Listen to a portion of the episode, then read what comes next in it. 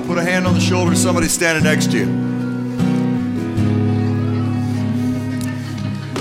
I'm going to have your prayer really dangerous prayer. Ready? Here you go. One word. More. That's it. Just go with that. That's Ooh, Jesus. Wreck us good, God, with your glory. Wow. Saturate us in a revelation of your love, God. Wow. Thank you, Jesus. Yeah, one more time. Just breathe that word out. Just more, Lord. More, Lord. More, Lord. God, we're not asking for more from a place of lack. We've tasted, we've seen your goodness. It's given us an appetite, God, for all of you all the time, never ending. Wow. Thank you, Jesus. Overflow from within us. Thank you, Lord. All right, hug somebody and have a seat.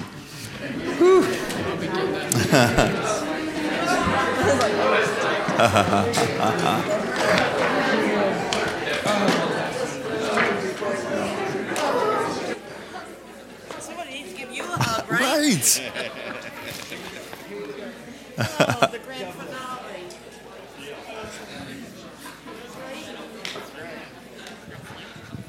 I'm going to borrow this thing. Wow, that's heavy. That'll work.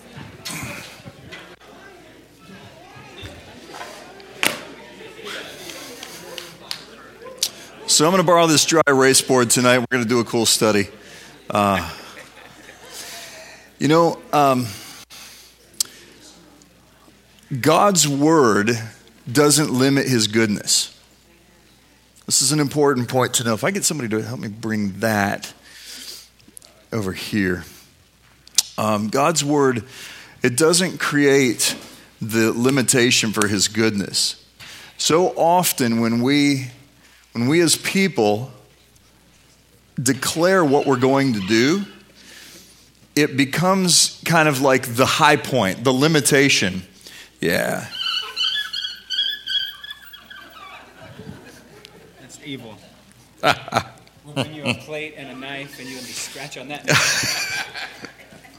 So, uh, so often, the way that humanity works is that we, uh, we make a declaration and we say a thing, and that becomes kind of our limit. That's as far as we're willing to go. You understand that God's word does not create limits on his goodness. What it does is it creates an open doorway of invitation into a possibility that actually he can go beyond in his actions the word that he speaks. Explain how this works. For example, um, Jesus makes a uh, here's, here's, here's one. He says, If you deny me before men, I'll deny you before my Father, right? Everybody read that and looked, looked at that and went, Ooh, ooh, scary. Except, what did Peter do? He denied Jesus. Not once, not twice, three times. He's a triple denier. Well, now, if the word of God in Christ spoken over Peter is like, hey, you deny me before men, I'll deny you before my fathers, like said that over us. Oh my goodness, I want to make sure I don't deny him. Then Peter goes and does that very thing, violates that word three times. And Jesus, what does he do to Peter? He doesn't deny him before the Father. He actually redeems him, restores him, and, and sets him in a place where he actually puts him in charge of, of the church, the body of Christ that's going to change the world. He gives the keys of the church to a triple denier. In other words, Christ can actually make a declaration and then move to step beyond what he's just said to actually show himself in his actions to be better than what he's just spoken. So his word is not just a limitation, it's not a ceiling or a limit to his goodness. It's actually a doorway into unlimited possibilities. It's kind of like a pointing of, eh, take a look. This is, this is the potential of what could happen, but you know, I'm not limited by that. I can actually go beyond that. Because I'm Jesus, I can do anything, right? That's the way he works. It's like you deny me before men, I'll deny you before my Father. Peter, Satan has asked to sift you like wheat. It's an interesting thing that Jesus says about Peter. Satan has asked to sift you like wheat. If I'm, if I'm Peter, I'd be like, You said no, right? Because we're friends.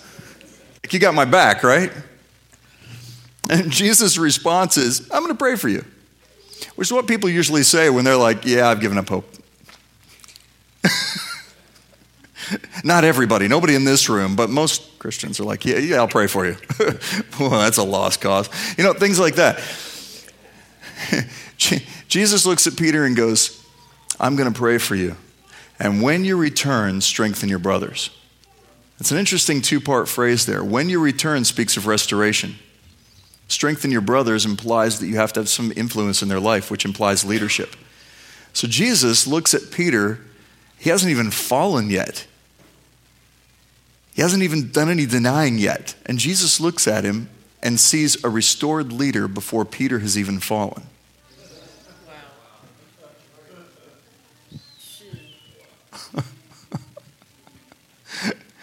it's so interesting. You think that your, your ability to backslide is more powerful than God's ability to redeem you from it. Come on. Are we more powerful than the love of God? Are, seriously? See, you just got to know how saved you are. You're more saved than you think. But Bill, the Bible says narrow is the way that leads to destru- or the, to life. Broad is the road that leads to destruction. Narrow is the way that leads to life, and few there be that find it. Bible says life and death are in the power of the tongue. It's not a diatribe on the afterlife. The entirety of the chapter is on giving and releasing grace. You know what Jesus is saying? The vast majority default to a, a, a mindset where they're speaking and releasing destruction and judgment over each other. Very few people will come into harmony with my word to actually let their tongue speak what I'm saying and release life over people. It'd be nice if you'd be part of the few.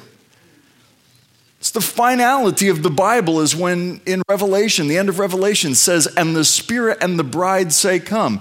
You know how this whole thing ends up? When the bride and the Holy Spirit actually start saying the same thing. We could just go home on that. so we, we get like so scared and freaked out about so many things in the Bible. It's like, whoa, everything's just, oh, it freaks me out. It's a warning. God is love. Perfect love casts out fear. If you ever read anything or hear anything that God speaks to you that brings you into partnership with the spirit of fear, you misunderstood what love said. He said to you in John 15, 11, I'm speaking to you so that my joy might remain in you and your joy might be full. In other words, if you understood what I was saying, you'd be in a really good mood. So we take so much of what God says and so much of what Jesus says and we take it as an ultimatum when it is actually an invitation to a celebration. it is. It's such a big deal that we catch this. So, I want to talk about identity tonight. It's a, it's a life message for me, and I'm just going to hit it from another aspect. And, and um, this is some of this is going to be really, really fresh. Um, some of this is fun, new, new stuff for me. Some of this is old, some of this is new, and we'll just kind of mix it all together, mash it up, and see where it comes out. Uh, throughout the course of the scriptures, God has been trying to unveil to us who we really are. And uh, uh, there, there's a uh, the story of the Old Testament law uh, actually. Uh, it, it, unveils, I, I, can't do this justice tonight, so I'm going to leave so much of this out. So understand, if, if I'm missing a major part of this for you, I know I'm doing it. But there's a place I want to get to, and if you just kind of ride this out with me, you'll, you'll see where we're going. In Exodus chapter 19, Israel is coming out of the, uh, the, the Egyptian bondage. They spent 430 years being slaves in Egypt. They come to the Mount Sinai it takes them three months to get there. They grumble and complain. They murmur and gripe and all this stuff. And God just lightly rebukes them, corrects them, puts them on a course correction. But there's no punishment. He's bringing them to a, a moment of time. Exodus chapter 19 is the story of Israel coming to the base of the mountain. And God basically saying to them in Exodus 19, He goes, See what I did to the Egyptians. I bore you on eagle's wings to bring you unto myself as a kingdom of priests, for all the earth is mine. So the idea is this I have separated you from your oppressors to bring you unto a place of union with me the whole earth belongs to me, but I'm going to start something with you that's actually going to spread to everybody else, right? And he says, and this is how I see you as a kingdom of priests. So he affirms what he told Abraham when he says, This, this is kingship, this is like a, a royal identity and authority, and a priesthood. And a word for priest is one who has direct access to God, face to face communication with God. And that might be, seem kind of scary. It's like, wait, no man can see God and live. Yeah, come on, what a way to go. Really? As a matter of fact, David got an invitation from God to do something that the law said he couldn't do, and that was seek my face. Because tradition said you can't see the face of God and live. You wouldn't survive it. David said in Psalm 103, When you said to me, Seek my face, my heart said, Your face I will seek. In other words, David tips his hand a little bit to a private conversation he had with God where God came to David and goes, Hey, David, you know that thing about if you see my face, you'll die? Yeah. Yeah, God. I dare you to seek my face. And David goes, Okay. When you said, Seek my face, I said, Yes. And that's what God was bringing the children of Israel to in Exodus 19. He was bringing them to the mountain for the purpose of unveiling and restoring to them the reality of who they were, their identity, to, to let them know that you are carrying on the covenant I made with Abraham. Come on, you guys are my kids. And, and, and he gives them an invitation. It's a beautiful invitation to come in as a kingdom of priests. And they go, Yes, we'll do that. And then he says, here's a real simple stipulation. When you hear the sound of the trumpet, after three days, come to the base of the mountain. When you hear the sound of the trumpet, it's in the middle of verse 13 of Exodus chapter 19. When you hear the sound of the trumpet, it says, come up the mountain. And the word for come up is alah, which means to climb. In other words, climb the mountain. There's a place you're going to meet with God. It's that part where the cloud descends, and the only guy that goes into the cloud is a guy named Moses. And uh, the children of Israel stand there, and in verse 13 and verse 19, it goes on and on. It says, The trumpet sounded, long blast of the trumpet, and nobody moves. Nobody goes anywhere. As a matter of fact, they held back and they trembled. They got scared. And, uh, and what ends up happening is the, the trumpet gets louder and louder and louder, and eventually it becomes, becomes really apparent. These guys aren't, they aren't coming. They're not responding. They're so afraid of God. Why? Because they were so slave minded after 430 years in captivity and slavery. The slave minded mentality had so overtaken them that they didn't know the Father was good. So, the lesson of the mountain there is, is simply this that if you don't have a revelation of the goodness of God, the fear of the Lord will actually keep you from encountering and experiencing the presence of the Lord. You have to have a revelation that He's good. And when you know that he's good, man, it can be like terrifying right in front of you. But it'll be like Hosea 3 5, where it says, In that presence of the Lord, a nation will come trembling to the Lord and his goodness in the last days. So that's the goodness that God is unveiling on the world, is something we haven't seen yet. And so um, we are, we are we are it. We are, you're actually that. You are meant to put the goodness and the glory of God on display. Am I just melting anybody's brain already yet here, or should we just like just keep going? We're scratching the surface, all right? So so, uh, so in Exodus chapter 20 and verse 19 and 20, there's an interesting part where the children of Israel say to Moses, say, don't let God speak to us anymore. Don't let him talk to us. We don't want to hear his voice anymore. You, yeah, terrible idea. You go talk to God. They say, you talk, Moses, you go talk to God. Then you come back to us and you tell us what he said. And that's how we'll have a relationship with God. For the next 1,300 years, God goes silent on a corporate level. As a matter of fact, he speaks to individuals, but he doesn't speak to a crowd again until the moment when Jesus comes up out of the Jordan, being baptized by John the Baptist, and a voice from heaven says, This is my beloved Son, whom I'm well pleased. That is the first time since Mount Sinai that God spoke corporately. So if you, if you look at the biblical calendar, from Adam to Mount Sinai is roughly 2,847 years. Just write that down here for those of you who are taking notes. 2,847 years. From, from Mount Sinai to the cross is 1,300 years, and from the cross till now is 2,000 plus. So there's this big gap of time right in the middle of human history of 1300 years where mankind, humanity, rejected the union, that union relationship that, that probably would have been the greatest worship service the earth has ever seen on Mount Sinai. They rejected that. And what they did is they actually swapped out one covenant for another. They swapped out a thing called grant covenant uh, for a thing called kinship covenant. I don't have time to go into that study right now, but they spent 1,300 years under a kinship covenant relationship with God. And the kinship covenant essentially says that the other person in the covenant is my punisher if I do something wrong. It's a bad idea to get into that kind of a relationship with God because He never does anything wrong. And so, legally, for 1,300 years, the children of Israel made God their punisher every time they messed up. That's the way that kinship covenant works. Now, people say, well, so wait, the, the law wasn't God's uh, uh, plan A? No, of course not. As a matter of fact, Galatians 3 tells us that the law doesn't even have the ability to nullify a covenant.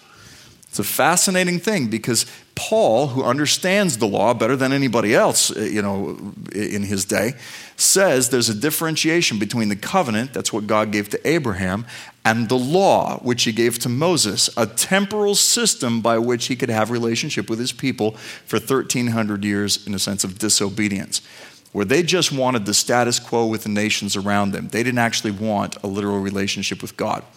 Well, during this 1300 years, God's not giving up on these people. He wants to have relationship with these people. They don't want to be in his presence. Fine, he says, I'll invade their presence. So the first time in all of history, first and only time God has allowed himself to be put in a box is this thing called the Ark of the Covenant. The Ark of the Covenant is a fascinating piece of furniture. It's got all these, this, these are cherubim, by the way, up here, um, wings toward the center.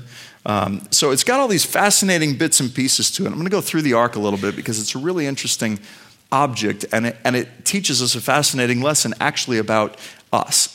Um, the ark, the word for ark, by the way, is the Hebrew word Aaron, A H R O N, for transliteration purposes. It's a little academic tonight, so I know, but it won't always be that way. just follow with me. It just means container. That's it. That's all it was, just a box.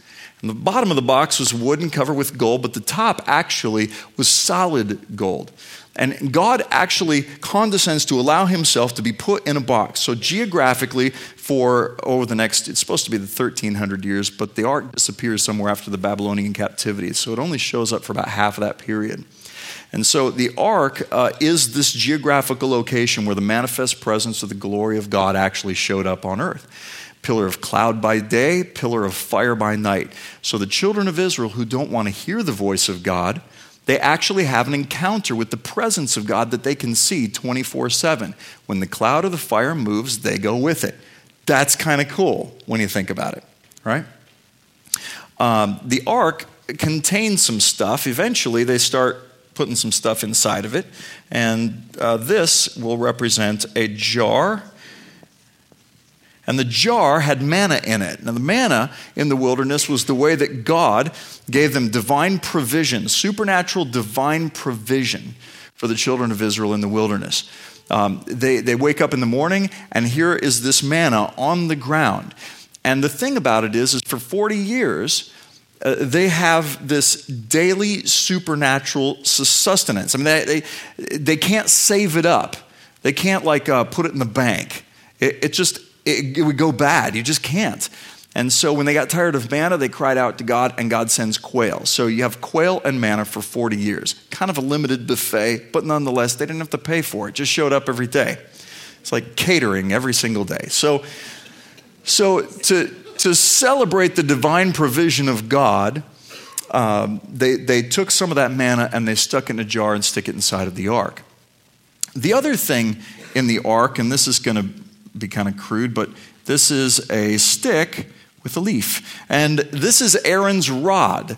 And Aaron's rod was just a dead walking stick, but one day, boom, the thing sp- sprouts. It, it, starts growing leaves. Like, my goodness, this is, doesn't make any sense. Where's this thing getting life? And what this symbolizes is a culture where you're moving from death to life. Uh, things that are, are dead are now coming to life. And the last bits are the, um, we'll make this, let's see, um, we'll make this like uh, the two tablets. And that's uh, your Ten Commandments, or we'll call that the law. so, the law, by the way, um, is, is a fascinating uh, thing, the way that the, that the tablets are made. Why are there two tablets with Ten Commandments on them? Is it that you know God was using like a really big font, or what's the no? It's actually two copies of the same thing. As a matter of fact, the Bible says that they were inscribed on both sides. And part of the kinship covenant ceremony is that you made two copies of the covenant. And one person kept one copy and the other person kept the other copy. In this case, God wasn't interested in keeping his copy because he knew, what he wrote, so he gave Moses both of them. So you have inside the Ark of the Covenant, you have the jar, you have the rod, and you have the law. But that's not the only part of this that's important. The other element is this part right here, and it's the mercy seat. And this is where the presence of God hung out. And as a matter of fact, this is, this is the place, this, you wouldn't see this stuff in here. This is all hidden in the box. But when you looked at the ark, your eyes would automatically drawn, be drawn to this right here. And I don't think that's by accident. I think that, that it's interesting that he chose to create it like this to constantly remind us that mercy triumphs over judgment. Okay? I think modern religion would like to take the, the law out and put it up on top of the mercy seat as if to say, by keeping the law, that's how we access the mercy of God. But that's not the way this thing works. Mercy is what you would see first. The presence of God upon the ark was powerful, strong. Um, the, the Philistines, for whatever reason, decided they want to steal this thing. And so, on a couple of occasions, they, they take the ark and, um, and decide to steal it. Bad idea, Philistines. Terrible, terrible strategy. Um, they put it up in front of, of their idol, their fish god, Dagon. And the next morning, boom, fish god's on, on the ground in front of the ark, as if it's bowing to the ark. You got to give these Philistines credit. So they like put the thing back up and keep it another day. And the next day, Dagon's back down again. Heads busted off, hands are busted off. What do we do? This thing's like killing our idols, they say. And so uh, they hang on to it a little while longer. And then they form like boils and a horrible skin condition, and they're dying. And they finally look at each other and go, let's get rid of this thing. So they load the ark up on a cart with a couple of you know, giveaway oxen and, uh, and slap the oxen and send them off, and the oxen just take off and heading back toward the children of Israel. It's like they're done with this thing. Uh, the ark comes across a city of, uh, of people, see the ark coming, and they're like, Whoa, check this out. This is the ark of God. Let's see what's in it. And they lift the lid on the thing, and 50,000 people in the city die. So, you know, I don't know what you do with that, but it's like you just didn't mess with the presence of God back in the day, right? And, and you still don't, but we're under a beautiful period of grace now. It's really gorgeous time. So here you have this, this thing that is a symbolic, manifest presence of God. How would you carry the ark? Well, they had a couple of poles, one on each side, and I'm going to try to draw a priest here, and we'll see if we can make this look like a, like a priest. So the priest would carry this thing. This isn't going to be to scale, by the way. So, that work? All right. So, the priest carrying this ark, and, uh, uh, and, and so you had four priests carrying the ark. The ark was actually meant to be carried by the people of God. The ark, meaning the presence of God, the place where the glory of God dwelt, was actually meant to be carried upon the shoulders of priests who had face to face access with him. So, uh, beautiful, beautiful pictures. So, I'm only going to draw one priest. We're going to need some room to write on this side over here. The ark was, uh, by the way, where's the ark now? Anybody know? Indiana Jones says it's. Uh, you, you wanted me to bring that up, right? Yeah. I can tell you where the I can tell you where the, the replica ark from the movie is. It's actually in a gigantic warehouse in Orlando, and I've seen it. It's very cool. Uh, yeah, it's awesome. I wanted to. I, I, mean, it was it was anyway. My my daughter is a costume designer for Disney, and so she has access to like all this amazing stuff in archives. And she says, "Dad, I saw the ark the other day." It's like so we got a chance to take a look at it. It's an it, it, the, the ride that it was in at MGM closed down, and the actual ark from the film was part of that exhibit, and they took it and put it in a place called the Vault. So it's just like in the movie. It's like down, you know, the guy in the, you know, crating the thing up and putting it away. So it'll come out again eventually. I want it, actually. I want the replica because it's so cool. I want it. I just do. Where's the real ark? Uh, Revelation, you said, Carl pointed up. Revelation 11:19 says that John sees the throne room of God, and he sees, looks all around the throne room of God, and in there is the Ark of the Covenant.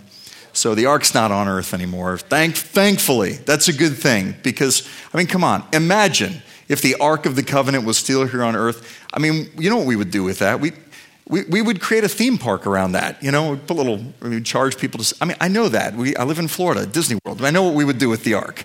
You know, the Ark roller coaster, and I mean, it'd be, it'd be crazy. So, isn't it amazing that God has left us with no artifacts that we can worship? The most famous human being in all of history, Jesus, spends 33 years on earth and leaves us with not a single artifact that we can worship. I just think that's cool. And it's a very good thing that we don't have access to this thing now. Um, uh, uh, on top, above the ark, this is going to be just kind of a crude representation of the Shekinah glory of God. It's the presence of God geographically hovers over, rests upon this thing called the ark, the container that carried the presence of God. When Jesus shows up on the scene, Jesus actually becomes a living embodiment of this. Think about it. Yeah, he's the bread of life, right? But also, divine provision flows through Christ.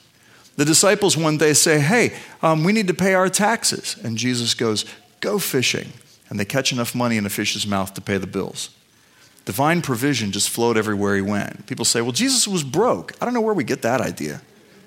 Jesus wasn't broke. He took care of 12 teenage boys for three years. You know how much teenage boys eat? He had a treasurer. He had a treasurer. And the treasurer was skimming money off the top, and nobody noticed. That's how much money was coming into Jesus' ministry. His garment was so well crafted that rather than split it up, they cast lots for it because they didn't want to like tear this thing up. It was like, well, I'm not going to ruin this. This this is amazing, you know. So they're like casting lots for his garment. Why? Because it was nice. There was at one point where he says, The foxes have holes and the birds of the air have nests, and the Son of Man has no place to lay his head. That wasn't an ongoing situation. That was kind of a one time thing where it's like, well, I guess we're bunking outdoors tonight, guys. And so Jesus had uh, divine provision that flowed through him everywhere he went, but it wasn't fixated on it. Interestingly enough, even though he had access to all things, he didn't, he didn't go around paying everybody's bills. He knows how to disciple us. And he knows how to teach us to walk from a place of divine provision into a place of divine opportunity. Let me just give you this. When the children of Israel were in the wilderness, that's when this stuff showed up. It just showed up on the ground. Did you know when that quit? When they hit the promised land, which was the goal and the destiny. And in the promised land, they moved from having this supernatural divine provision to having supernatural divine opportunity. Deuteronomy, uh, Deuteronomy is 8:18 says, "Remember the Lord your God, for it is He who has given you the power to create wealth." That was where God was bringing the people into, and that is the divine provision that I have for you. Is I'm going to bring opportunities in front of you that are going to require you and I to partner together to see, see if we can see the creativity of heaven begin to move through you into these opportunities so that through you, I'm going to bring the creation of wealth. God's teaching us how to actually access points of favor and opportunity in our life. We don't help anybody just by going out and writing a check and paying their bills. That's nice for a short period of time called the wilderness. When you see somebody's in the wilderness, yeah, you got to pour some favor out upon them. But there comes a point in time where you start saying, God, I want to enter into the promise. I want to come into a place where you put opportunities in front of me. And can I tell you, oftentimes those opportunities will look so beyond your pay grade. In other words, God will put opportunities in front of you that will challenge your perception of your own qualifications because He knows what you're capable of.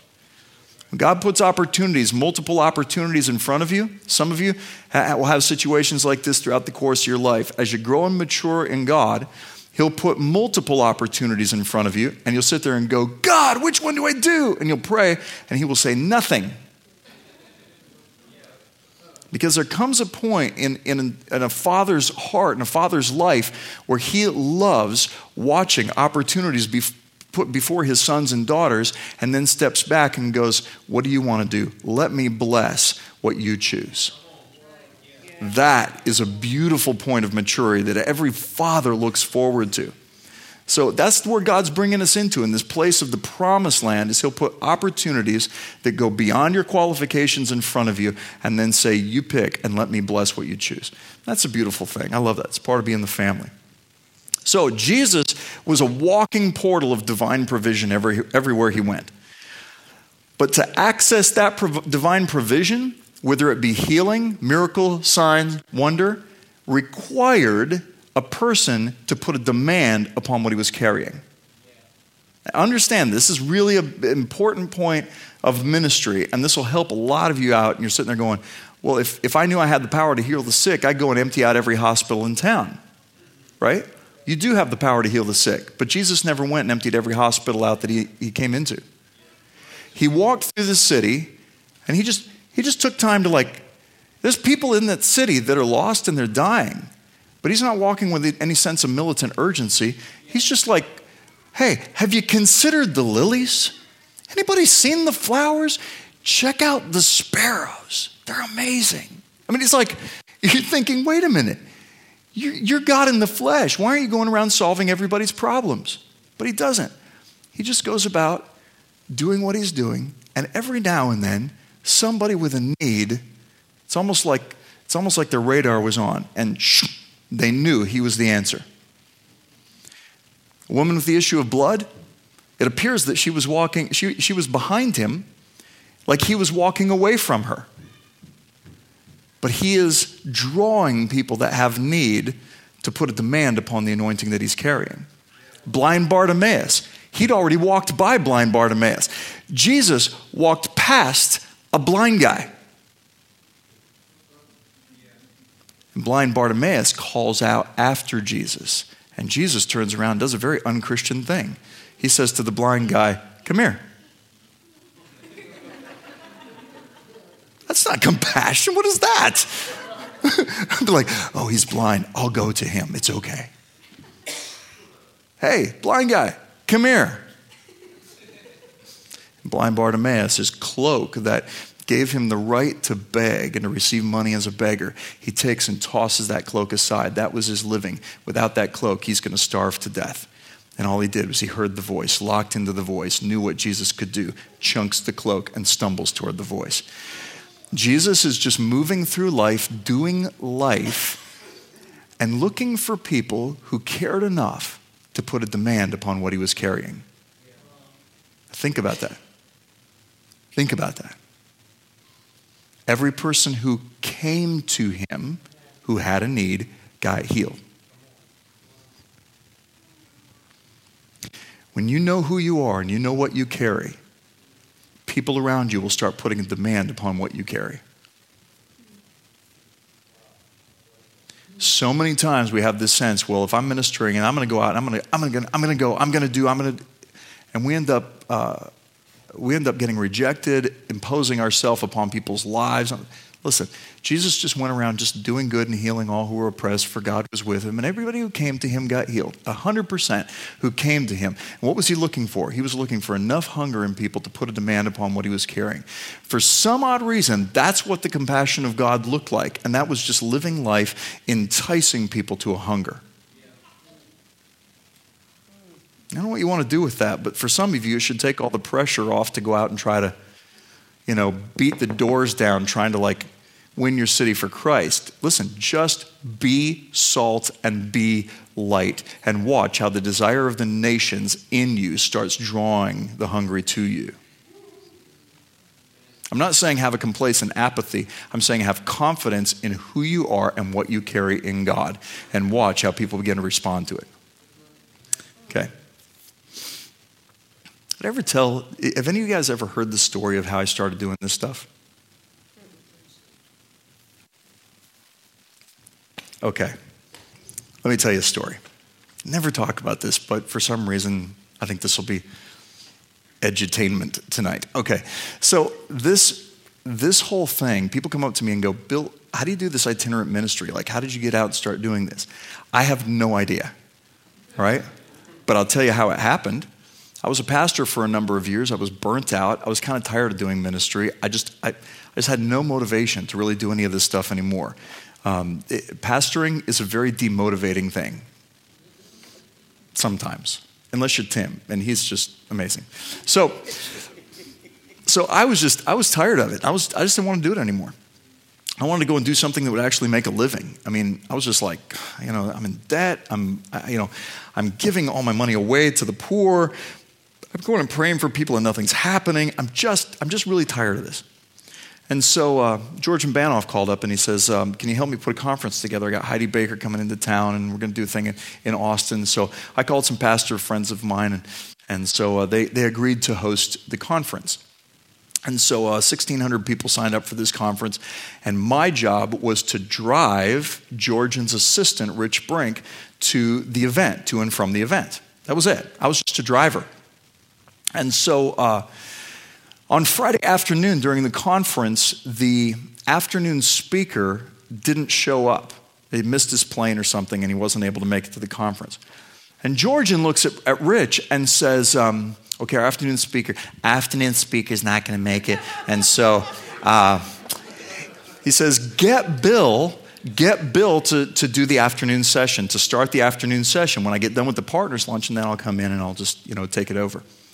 And so uh, he says uh, to, to, to, Rich says to Georgian, okay, sure, I'll, uh, you know, I'll, if you talk to him, and says, oh yeah, I told him you might get in touch with him. So, so Rich didn't think anything of it. So on Friday afternoon, five minutes before the session's supposed to start, my phone rings. I wasn't even planning on attending the afternoon session because I know nothing about any of this. And my phone rings, and Rich says, uh, Bill, where are you? And I said, I'm having barbecue with a friend. And he goes, We need you here. Like, you, you need to be here. Like, and I Oh, okay. Like, didn't Georgian talk to you? And I'm thinking, No, but okay, whatever. So I show up, and, uh, you know, here there, it's like 1,500 people in the room, and I'm stepping over bodies, and the worship's going on. I walk up to the front, and I've never done anything like this before. I mean, I don't know what's going on here. I look at Rich, and Rich goes, Oh, good, you're here. So, um, when they're done with the worship, then I'm just going to hand it off to you, and you've got it until, oh, like four o'clock, like a couple hours. I'm like, what? So I turn to somebody next to me and I say, hey, what's this uh, session about? And said, oh, it's a prophetic ministry. Okay. so I thought to myself, oh my gosh, what are we going to do? This is, this is going to be a train wreck. This is horrible. So I grabbed somebody that I knew and I said, look, you got to help me. Um, I found out like five minutes ago I'm doing this session. I said, what are you going to do? I said, I don't know. Let's just grab some people out of the audience and get them up and give them some guidelines and we'll have them do some prophetic ministry. And, and we'd never seen or done anything like that. Similar to what we did last night. We'd never seen that, never done it, never I'd never experienced that. But I thought, hey, if if this this this goes south, I'm gonna have like 30 people on stage with me. We're all going down together, right? So so I got up and I just mentioned 10 minutes worth of scriptures that I could think of about prophetic ministry and and so then I start, we started picking people out of the crowd. One of the guys we picked was a guy named Will. He played uh, football for the Detroit Lions, but he had messed his knee up. And when we picked him out of the crowd, he gets up and he starts walking toward the front, and his knee gets totally healed. And he starts like doing this thing and like dancing around. He, his, his injury was so bad, it, it completely ended his football career. And so now he's like dancing around, and I go, What's going on? He's like, I haven't taken a step in three years without pain. he says, I think, I think my knee just got healed. So I said, Anybody got knee problems in the room? I said, Come up and just over here. Will's going to pray for you. I don't know that Will has never done anything like this before. He got drugged there by a friend and he has no idea what's going on. Right? He didn't even know how to pray for somebody. So now I got Will over here who doesn't even know the Lord and he's like on a ministry. He's like leading a ministry now. So he's got 45 people over there, so he doesn't know how to pray for people. All he knows is as he started moving, his knee got healed. So next thing I know, he's got people over there doing jumping jacks and all kinds of stuff. It's like, a, it's like an exercise class over here. Um, somebody else gives a prophetic word um, that you know, got, that, that, you know, talked about you know, dental miracles, right? Somebody give this prophetic word about like if you got bad teeth god's like healing and restoring teeth right now. And so uh, this, this little old lady gets this whole grill of gold teeth people were snapping pictures in her mouth it was the freakiest looking thing it was it was like it was hilarious it was like gangsta granny over here is getting a, she's got a crowd we got all these people over here doing jumping jacks this one guy up in the front who's never prophesied before says, My hand feels like it's on fire. And I said, Well, give it away. I didn't know what, to, I just felt like he would just like say a word over somebody. And he goes, Fire! And he does it. And people like fly back over their chairs, knocking chairs down. And he's shocked. He can't believe this. So he's more and more. It's like, so about that time, I look over at Will and I say, What's going on, Will? And he goes, They're getting healed. And I go, How many? And he goes, All of them. So they start running around the sanctuary. Now we got like 50 people running around the sanctuary, rejoicing over their good knees. I got Gangsta Granny in the corner, and I got people, this guy like throwing fireballs, laying people out all over. And I'm standing up there going, I, I can't even like wrap my mind around what's going on. And it's to that that Georgian walks in the back and he looks around and goes, Oh, this is what I've always wanted for the afternoon sessions. so, this is what I've always wanted. He comes up to me and goes, He goes, uh, Where's uh, Bill Hart? Now, Bill Hart was the pastor who was hosting the meeting. And when Georgian had talked to Rich and said, Get Bill to do the afternoon session,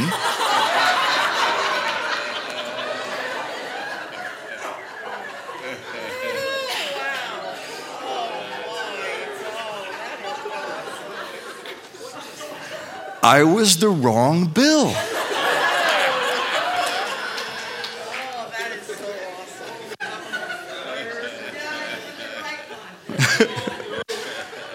so that's when we realized there was a major mix up here. But Georgian goes, This is what I've been praying for. We've been wanting this for the afternoon sessions. He goes, Can you do it again tomorrow?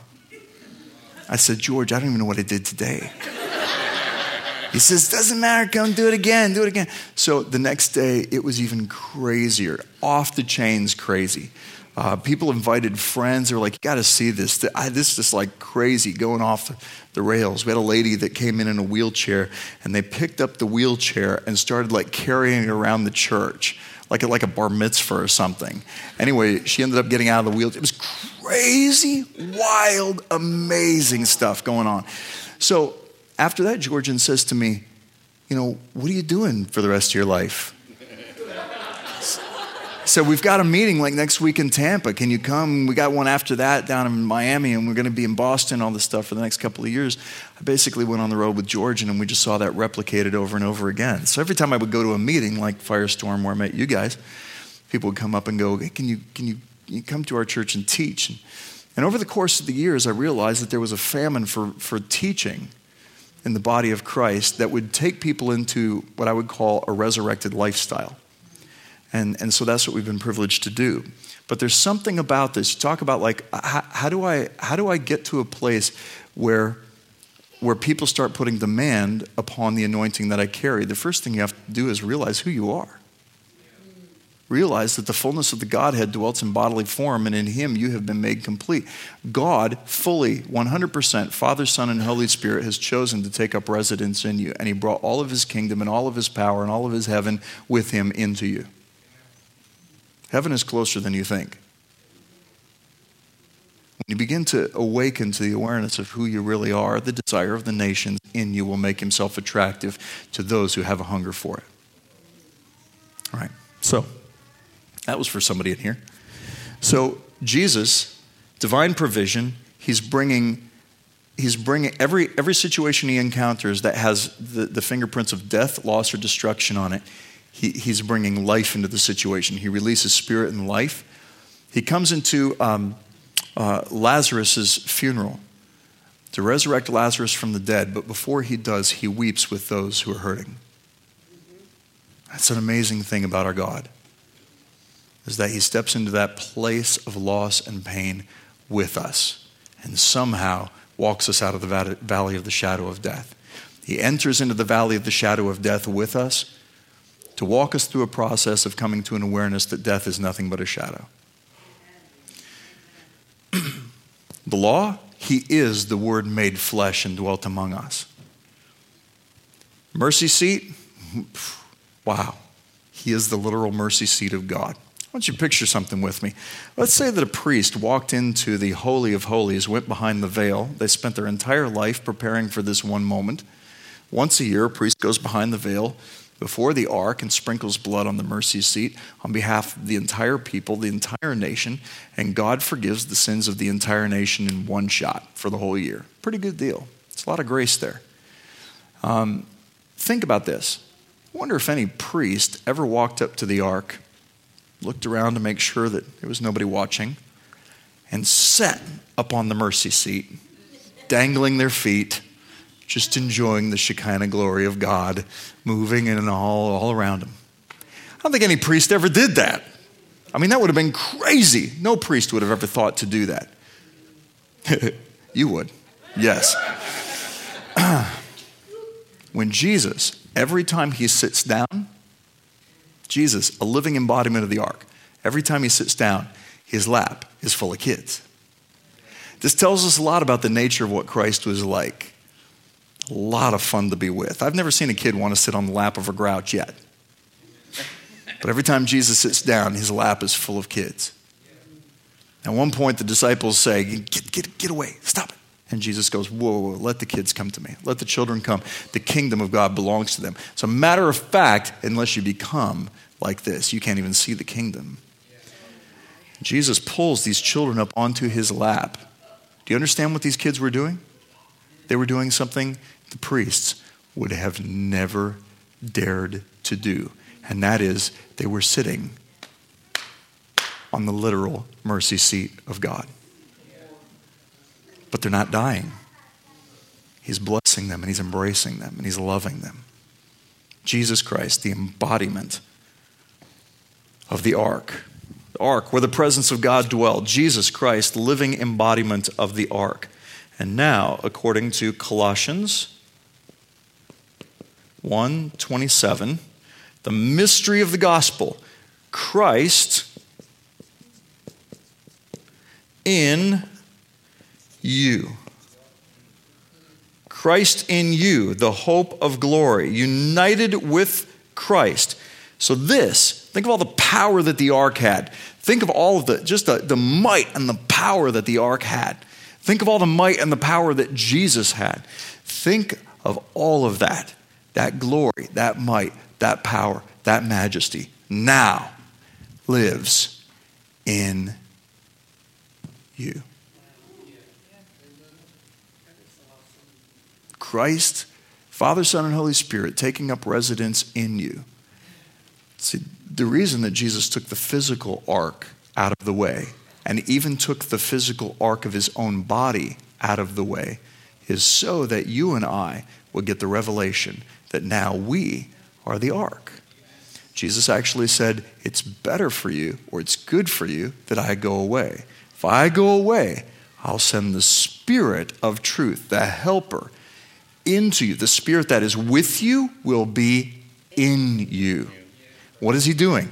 He's removing out of the way any distance or separation between us and the glory of God to bring us to a place where He always wanted the children to be, His kids to be, and that is with Him as kings and priests unto God. And you say, wait a minute, I, I'm not worthy of that to have face to face relationship with God. In Christ, now under the new covenant, you are a king at royal identity, and you're a priest, one who has face to face access with God. It means that you, filled with the Holy Spirit of God, now in the earth today, you are the ark of the covenant. Boom. We're just getting started. it's cool. It's like, what? It is mind blowing good. Uh, what is this thing of the glory? Well, Exodus, if you want to take in your Bibles and turn to Exodus 33 18.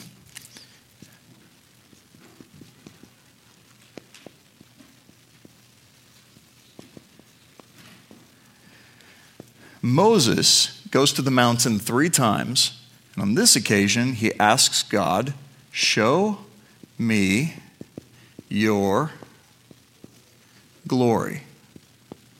I said this last night and uh, bears repeating. God's response to Moses is I'm going to make all of my goodness to pass before you. So the glory of God is equal to or synonymous with the goodness of God.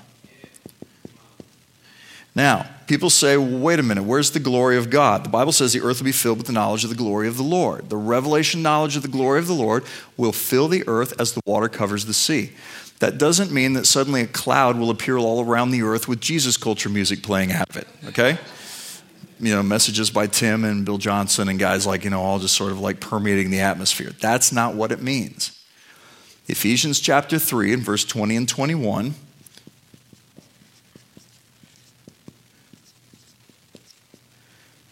says, Now to him who is able to do exceeding abundantly beyond all you could ask or think. Now think about this. Him who's able to do exceeding abundantly beyond all you could ask, that's beyond the reach of your wildest prayer. And beyond all that you could think, that's beyond the reach of your wildest imagination. That's why I say God is always better than you think. It's in the Bible. It's not what I made up. It's, it's Ephesians 3:20. Now to him who's able to go beyond your wildest prayer and go beyond your wildest imagination, we think, wow, that's so far outside of me. But then the next line is, according to the power that works in you. So, work with this with me here. God is wanting to go beyond you, but he's going to do it from within you. In other words, you're bigger on the inside than you are on the outside. And He wants to expand your capacity to see what's possible if you surrender and live that life of just surrendered existence to where invading impossibilities becomes the byproduct of a surrendered existence to the presence of God in you. He's going to go beyond you, but He's going to do it from within you. I don't understand that. I just know there's life on it, okay? It's like, wow, that's cool. Now to Him who's able to do exceeding abundant beyond all you could ask beyond all you could think, according to the power at work in you. Next line goes like this To him be glory in the church. And you say, wait, wait, wait, wait a minute. But the Bible says God will not give his glory to another. That's true, but that doesn't apply to you because you're not another. If any man be in Christ, he is a new creation. The old things are passed away and the, all things have become new. You in Christ, united together, you're not another. It's actually spiritually illegal for you to say that I'm not glorious and at the same breath say Jesus lives in me. Because when the glorious one came and took up residence in you, he brought all of his glory with him. And so when we say that the earth will be filled with the knowledge of the glory of the Lord, the glory of the Lord is the goodness of God. Where is the glory of the Lord manifesting? In you. You are the glory of God in the earth today. Why? Because you're the ark. Christ in you, Colossians 1:27, Christ in you, the hope of glory. The word hope literally means the joyful expectation of goodness. Glory, the manifest presence of God. So, the mystery of the gospel is Christ in you, the joyful expectation of the manifest goodness of God.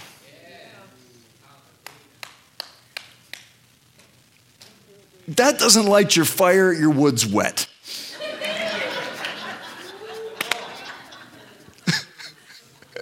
now,